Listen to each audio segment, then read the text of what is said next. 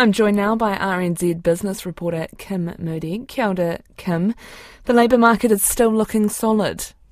Kia ora, Charlotte. Yes, as you may have heard in the news, the labour market shows few signs of weakening just yet.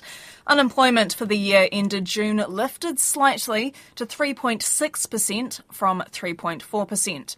Stats NZ show numbers show 28,000 jobs added to the economy, with a record number of people with a job. Wage growth remained solid at 4.3% using the labour cost index for the private sector. And using the quarterly employment survey, which reflects shop or factory floor wages, the annual rise was 6.9%, beating the rate of inflation. Now, to discuss these numbers further, we're joined by Kiwibank Chief Economist Jarrod Kerr. Kia ora, Jarrod. Kia ora. Now, the labour market is the last part of the economy to turn soft, but there are few signs it's going to soften quickly. Yes, look, I think today's report was a good report. Uh, it was a good report for Kiwi businesses. We've seen strong gains in employment. Um, the border is down, so we've seen a, a spike in tourism related jobs, and we've also seen a spike in migration. And those migrants are coming here and they're working. Um, we saw our working age population up 90,000. Most of that was uh, was net immigration. So these jobs that you know businesses have been trying to fill, these vacancies that have been agonising for Kiwi businesses, are being filled. So it's good news. So, with that lift in migration that we're seeing, what is it going to take to cool job creation? So, I think the economy is going to slow um, over the next six months. We've got a lot of interest rate tightening coming through the economy looks like it's going to record uh, a couple of contractions, so maybe a, a recession. Um, that'll cause businesses to think twice about employing uh, and maybe even downsizing. So we are expecting the unemployment rate, which rose a little bit today to 3.6%. We do think it'll rise to about 5.5% um, next year.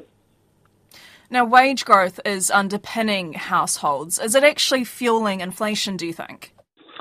Uh, it sort of goes hand in hand. People see the inflation rate, you know, of six, seven percent, and they start demanding uh, larger pay increases because of that inflation that they're that they're feeling, particularly in groceries.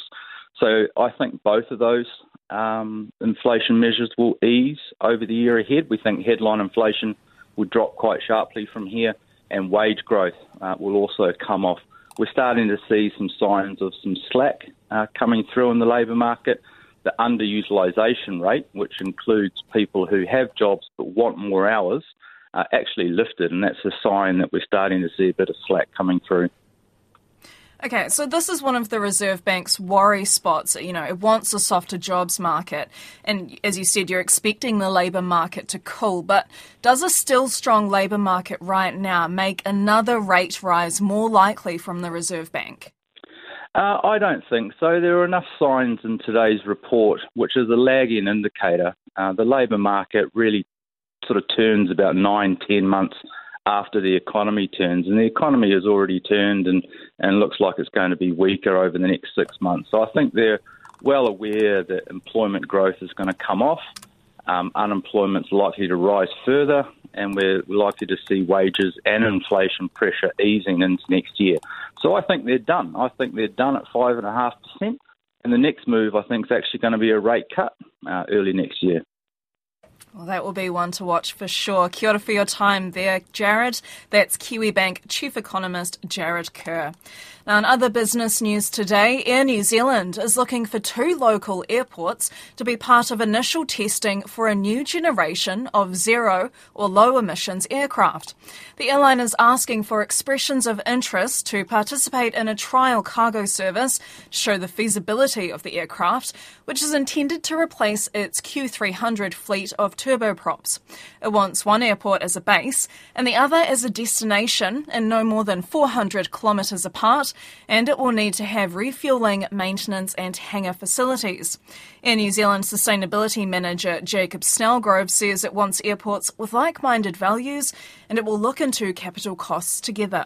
Capital costs for charging infrastructure and yeah, any lines upgrades that may have to occur at the airport are things we want to explore with the airports.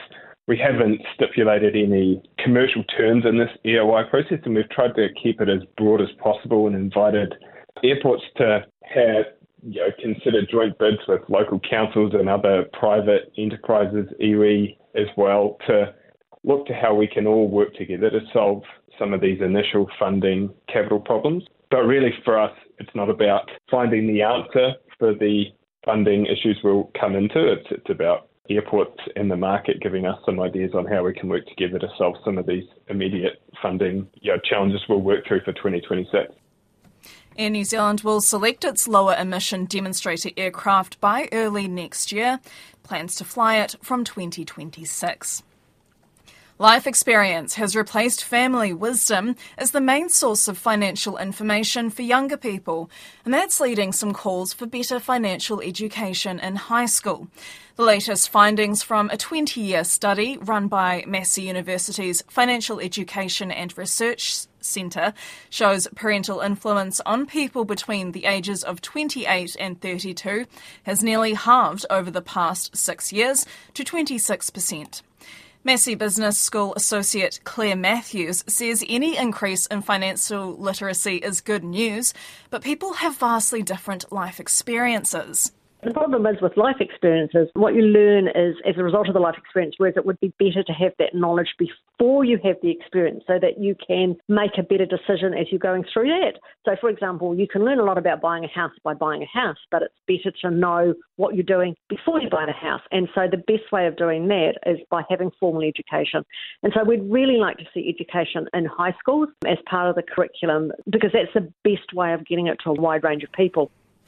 Claire Matthews says 95% of participants have some form of insurance and 92% are active in KiwiSaver, and that is a positive sign. Well, let's get the latest from the markets now. We're joined by Ed Glennie of Hobson Wealth. Kia ora, Ed. What's happening on the New Zealand market today? Sure, Kim. Uh, it was a very quiet day today. We're only down uh, three points from yesterday. Uh, we are currently, the NZX 50 is at 11,979 points.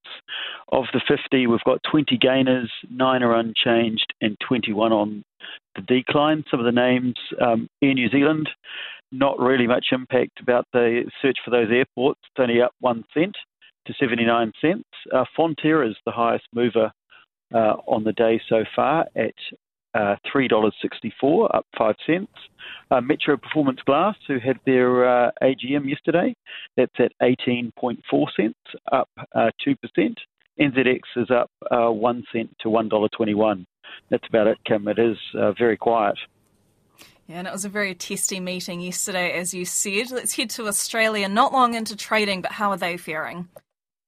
They're down uh, significantly more than New Zealand. We've seen uh, quite a lot of um, activity on the open, down uh, 48 points. So the ASX 200 is at 7,403, which was is down approximately uh, two thirds of a percent.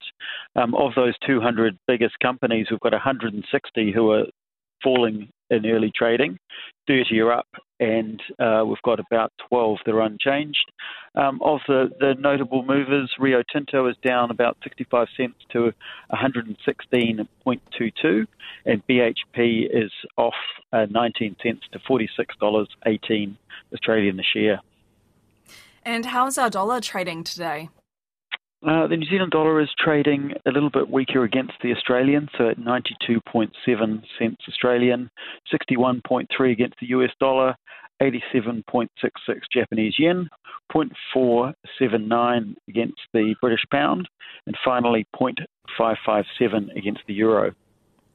And that takes us to interest rates, oil, and gold.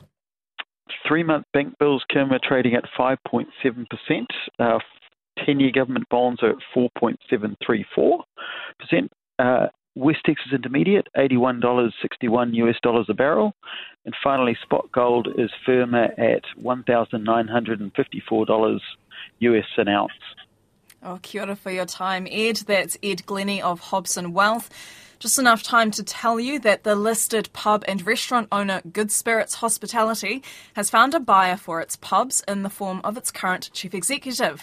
The company's nine bars in Auckland and Hamilton have been on the block since the start of the year. It will be sold to hospitality group Brew on Quay, which currently owns three Auckland venues, for 20.7 million.